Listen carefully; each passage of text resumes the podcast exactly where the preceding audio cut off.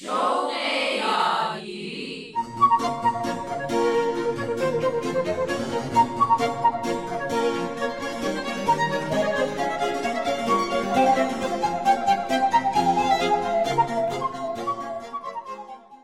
و سلام منو بپذیرید دوستان. رامان شکیب هستم و شما شنونده دوازدهمین قسمت از مجموعه برنامه شوق یادگیری از رادیو پیام دوست هستید.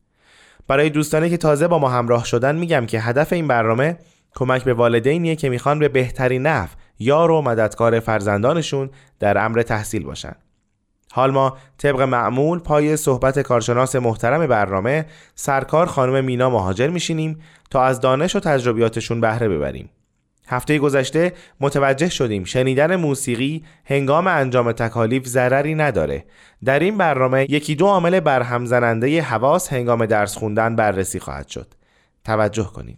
صحبت از تمرکز در هنگام انجام تکالیف هست و یکی از عواملی که تمرکز رو برهم می‌زنه در خانه های ما تلویزیون هست. یعنی در حقیقت یک تلویزیون روشن حتی اگر به عنوان پس زمینه هم باشه و به طور دقیق توجه و تمرکز کودک بر روی اون نباشه به شدت حواس رو پرت می‌کنه. تصاویر متحرک قدرت جذب دارن واقعا نگاه رو تسخیر می‌کنن و وقتی که کسی به صفحه تلویزیون خیره بشه قطعا نمی‌تونه کار دیگری یا تکالیفش رو انجام بده. یعنی حتی وقتی که کودک به تلویزیون نگاه هم نکند سخنان جالبی که از تلویزیون پخش میشه یا صداهای متنوعی که از تلویزیون شنیده میشه در ذهن اون نفوذ می‌کنه و حواس اون رو به شدت پرت می‌کنه. تلویزیون ویژگی دیگری که داره این هست که بیننده رو دعوت می‌کنه به اینکه به اون سرگرم بشه. برای همین هست که ما به طور اکید این رو به عنوان یک قانون می‌تونیم بیان کنیم که هنگام انجام تکالیف و یادگیری تلویزیون باید خاموش بشه.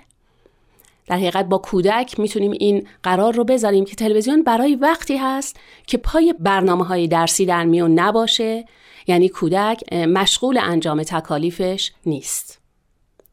و این ممنوعیت دیدن تلویزیون برای انجام تکالیف و در زمان یادگیری باید به شدت رعایت بشه.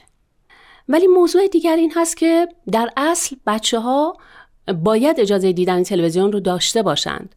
اونها باید یاد بگیرن که با این موج اطلاعات و تحریکاتی که مرتبا داره در اطراف اونها حرکت می‌کنه زندگی کنند.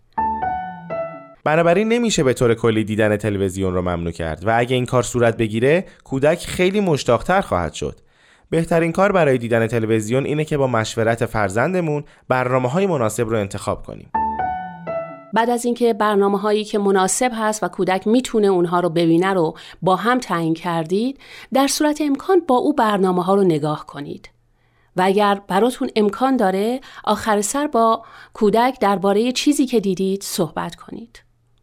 اگر برنامه رو ندیدید بگذارید که کودک تعریف کنه که ماجرا چی بوده از او بپرسید که از چی چیزی به خصوصی خوشش آمده یا اینکه چرا به نظرش اون برنامه خوب بد یا کسل کننده و خسته کننده است. موضوع دیگر این هست که ممکنه در زمان انجام تکالیف فیلم مورد علاقه یا یک برنامه ورزشی مهم پخش میشه. در اون موقع اینکه ما به کودکمون یا به فرزند نوجوانمون بگیم که قطعا نمی‌تونی الان اون رو ببینی خیلی براش سخت خواهد بود.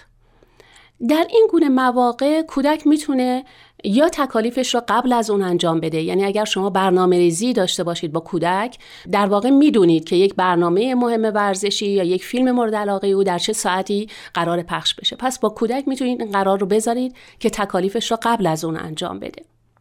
و اگر برنامه در تلویزیون پخش می‌شد که اصلا برای اون برنامه ریزی نکرده بودید و فرزندتون می‌خواد اون رو ببینه اگر امکان داره از او بخواید که ادامه اون رو نبینه. ولی اگر می‌بینید که کودک میخکوب شده و با دقت و توجه زیاد می‌خواد اون برنامه رو ببینه اینکه اجازه ندیم اون فیلم یا اون برنامه مورد علاقه و هیجان انگیزش رو ببینه باعث میشه که تکالیفش رو هم بی علاقه انجام بده و از پیشرفت یادگیریش کاسته خواهد شد.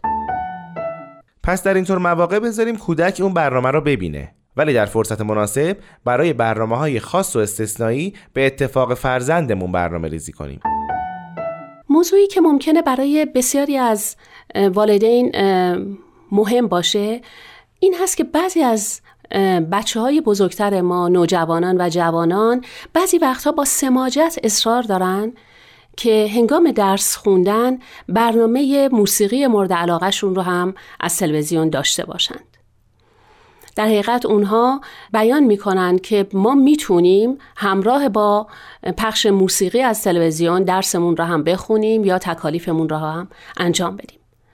در این گونه مواقع با اونها گفتگو کنید سعی کنید این موضوع رو باهاشون در میون بگذارید که تنها شنیدن موسیقی هست که یادگیری رو آسانتر می‌کنه و اگر این شنیدن موسیقی همراه با پخش تصاویری باشه قطعا حواس اونها پرت میشه و یادگیری به طور کامل و کافی صورت نخواهد گرفت. و البته قبل از اینکه کارتون به جر و بحث و دعوا کردن با فرزندتون بکشه بگذارید بدون تصویر البته موسیقی مورد علاقه اون پخش بشه. چون قبلا هم صحبت کردیم که موسیقی به تنهایی اثر مثبتی رو بر روی انسان و بر روی کودک داره و در کنار اون هم همین خلق خوش و آرامشی که شما و کودکتون پیدا می کنید مطمئنا در هنگام یادگیری اثرات مثبت بیشتری رو خواهد داشت از اینکه نگران هستید شما حواس اون پرت بشه و نتونه درسش رو به خوبی یاد بگیره و بفهمه. پس شنیدن موسیقی تلویزیون اگه بی تصویر باشه و مطالب گفتنی هم توش نباشه چندان ضرری نداره که البته خیلی سخت این شرایط پیش میاد.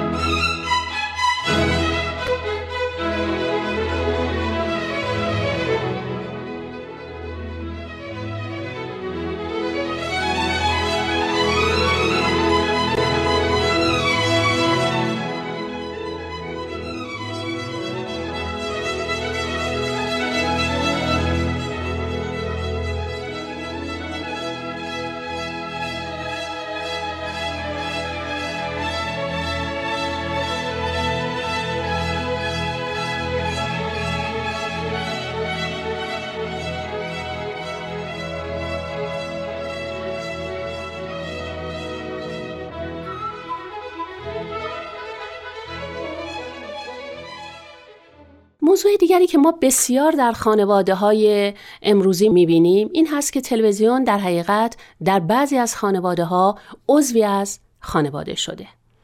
خانواده هایی هستند که تلویزیون از صبح تا شب روشن هست. حتی موقع غذا خوردن، حتی موقعی که مهمان دارند هم تلویزیون خاموش نمیشه و واقعا می‌تونیم بگیم که مثل بقیه اعضای خانواده یا حتی بیشتر حضور داره در خانواده. البته در اینطور خانواده ای احتمالا بچه ها واقعا می‌تونن در هنگام انجام تکالیف تمرکزشون رو حفظ کنن چون اینطور بزرگ شده که در هر شرایطی تلویزیون روشن هست و این جزی از عادتهای او شده و عادتی است که هر روز تکرار میشه مثل مثلا صدای ماشین هایی که در کوچه ممکنه میاد و دیگه توجه ما رو به خودش جلب نمی‌کنه.